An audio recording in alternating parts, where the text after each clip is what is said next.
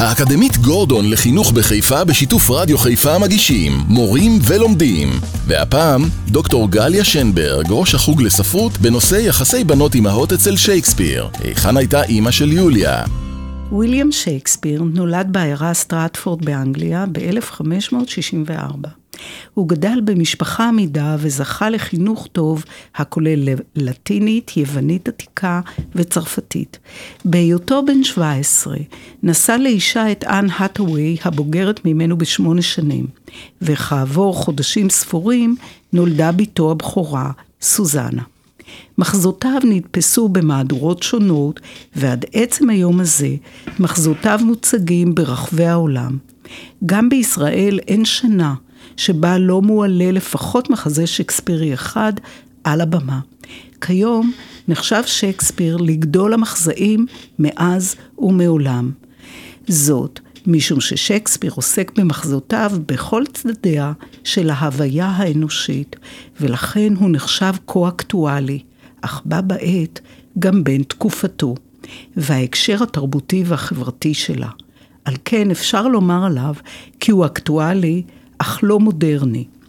מקובל לחלק את מחזותיו של שייקספיר על פי זמן כתיבתם, מהמוקדם למאוחר, אך יש לציין כי כל מחזותיו עוסקים בבעיות הקיום האנושי מזוויות שונות. בכל המחזות המפורסמים של שייקספיר אין הצגה של יחסי אם ובת, להוציא רמז לכך בשתי רומנסות מאוחרות. השאלה המתבקשת היא, מדוע בחר שייקספיר שלא לעסוק ביחסי אם ובת במחזותיו? לכל שאר היחסים במשפחה הקדיש שייקספיר מחזות רבים, ואפילו דודים ובני דודים זוכים אצלו למקום של כבוד. יש לכך מספר נימוקים. הראשון נקרא לו הנימוק הפמיניסטי. החברה האליזבתנית היא חברה פטריארכלית, שבה נקודת המבט מעצימה את המקום הגברי ביחסי המשפחה, ולכן היחסים שמקבלים ייצוג אומנותי הם אלה הקשורים לגברים, ואילו היחס בין אם לביתה, שהוא נשי לחלוטין, אין בו עניין לציבור. הנימוק השני נקרא לו הנימוק התיאטרלי. ייתכן ששייקספיר לא ראה פוטנציאל דרמטי, מסעיר, ביחסי אם ובת, בגלל הקלישאה של אם מסורה לביתה, כפי שעוצבו יחסי אם ובת בטרגדיות יווניות ובקומדיות הרומיות. נימוק אחר הוא הנימוק הביוגרפי. ייתכן שלא חש בטוח דיו בתיאור יחסים מסוג זה, משום שאת משפחתו שלו זנח בסטרטפורד, ולא הכיר היטב את היחסים בין אשתו לבנותיו. והאחרון, הוא כותב את מחזותיו תחת שלטונה של אליזבת הראשונה. וראוי להזכיר כי אליזבת הראשונה עלתה לשלטון בזכות אביה הנרי השמיני, ולמרות שהעלה על הגרדום את אמה אן בולן. הדוגמה הכמעט יחידה בה מנסה שייקספיר להתמודד עם יחסי אם ובתה, היא הטרגדיה רומאו ויוליה. המחזה הוצג בראשונה ב-1595 וזכה בהצלחה רבה הנמשכת עד היום על במות ומסכי העולם. מחזה זה, ששמו הפך לקלישאה לסיפור אהבה בלתי אפשרי, מעמיד במרכזו שני נושאים ספרותיים מרכזיים, אהבה בין מתבגרים וריב משפחות. עלילת המחזה מתרחשת בוורונה, בה נטוש ריב מר בין שתי משפחות אצילות, בית מונטגיו, שבנו יחידו הוא רומאו, ובית קפולט, שבתו היחידה היא יוליה. המחזה נפתח בריב משרתים של שני הבתים, שאליו מצטרפים גם חלק מבני המשפחות. נסיך ורונה בא ומפריד בין הניצים ומזהירם שיהיו תוצאות קשות להפרת הסדר הציבורי. מיד אחר כך נפתח נשף מסכות בבית משפחת קפולט. רומאו וחבריו נכנסים מחופשים. שם רואים רומאו ויוליה אחד את השני ומתאהבים. לאחר שנודע להם דבר מוצאם, עומדת יוליה על המרפסת בביתה, ורומאו מתגנב אליה. בסופו של דבר, הם מחליטים להינשא בסתר. האומנת של יוליה והנזיר לורנצו עוזרים להם בהסדרת הנישואים. בינתיים, טיבלט, בן דודה חמום המוח של יוליה, הורג את מרקוציו, חברו הטוב של רומאו, וזה, בפרץ של כעס, הורג את טיבלט. נסיך ורונה, שפקעה סבלנותו נוכח המוות תולדת ריב המשפחות, גוזר על רומאו גלות. נותר לו לילה אחד לבלות עם אשתו הטריה. בעזרתה של האומנת הוא מתגנב לחדרה של יוליה, והשכם בבוקר הוא עוזב.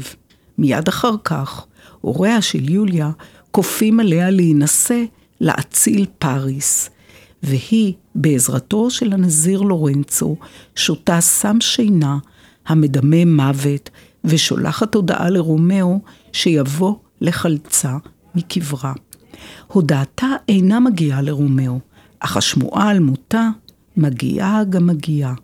רומאו קונה סם מוות ודוהר חזרה לוורונה כדי למות על קבר אהובתו. שם הוא שותה את הסם ומת. יוליה מתעוררת ממותה המדומה ורואה את גופת רומאו, ולכן נועצת את חרבו בליבה ומתה גם כן. יחסי אם ובתה הם חלק מן העלילה הדרמטית, שנועד לנמק כיצד נוצר הקשר הממשי בין רומאו ויוליה, למרות הנתק בין שתי המשפחות האיבות. זאת, משום שהקשר האמיתי בין אם לבת במחזה, אינו בין יוליה לאימה הביולוגית סיניורה קפולט, אלא בין יוליה לבין אומנתה שמתפקדת כאם ממשית. בספרה של הסוציולוגית דברה טאנן מ-2006 על יחסי אימהות ובנות בוגרות, היא מתארת את הקונפליקט המובנה אצל כל אם מודרנית בין להיות החברה הכי טובה לבין העמדה הסמכותית. המחזה של שייקספיר אינו מודרני, והיחסים המתוארים בו שייכים לתקופתם. עם זאת, אפשר לראות את הפיצול המובנה בין האינטימיות והחברות האימהית לסמכות בדמות האם בשתי הנשים הבוגרות בבית קפולט שמתייחסות ליוליה כבת. הראשונה, סיניורה קפולט, שאיננו יודעים את שמה הפרטי, ולמעשה מתפקדת רק כמקור סמכות במחזה. אך בניגוד לאם מודרנית, הסמכות שהיא מגלה אינה נובעת מתוכה, אלא מסמכותו של בעלה, ואין לה דעה משלה. כמו כן, אין ביחסיה עם יוליה שום אינטימיות, כאשר היא צריכה לבשר ליוליה על הצעת הנישואים שקיבלה מהאציל פריס, היא נזקקת לתיווכה של האומנת. אין היא חשה קרובה מספיק ליוליה כדי לבשר לה על השינוי שעומד להתרחש בחייה. וכאשר היא מנסה לצייר ליוליה מיהו גבר ביחס לאישה, היא מתארת את הגבר כספר זהב שחסרה לו כריכה מהודרת שהיא האישה, ומכאן ברור הדימוי העצמי הנמוך שלה. האומנת, בניגוד לאם הביולוגית, מתפקדת כאם החברה הכי טובה.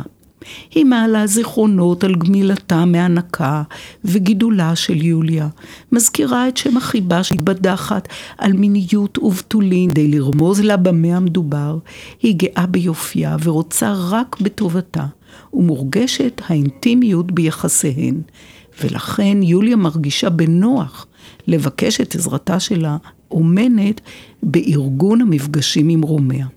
אך בגלל הבדלי המעמדות, אין האומנת יכולה להיות מקור הסמכות ולהציב גבולות ליוליה. אנו רואים איפה שיחסי אם ובתה ברומאו ויוליה הם אקטואליים, כי גם היום ישנן אימהות ובנות שמתלבטות בין חברות לסמכות. עם זאת, זהו מחזה בן זמנו, בו האומנת, שהיא גם המינקת, מתפקדת כאם האמיתית, ולא האם הביולוגית. האזנתם ל"מורים ולומדים", בשיתוף האקדמית גורדון לחינוך בחיפה ורדיו חיפה.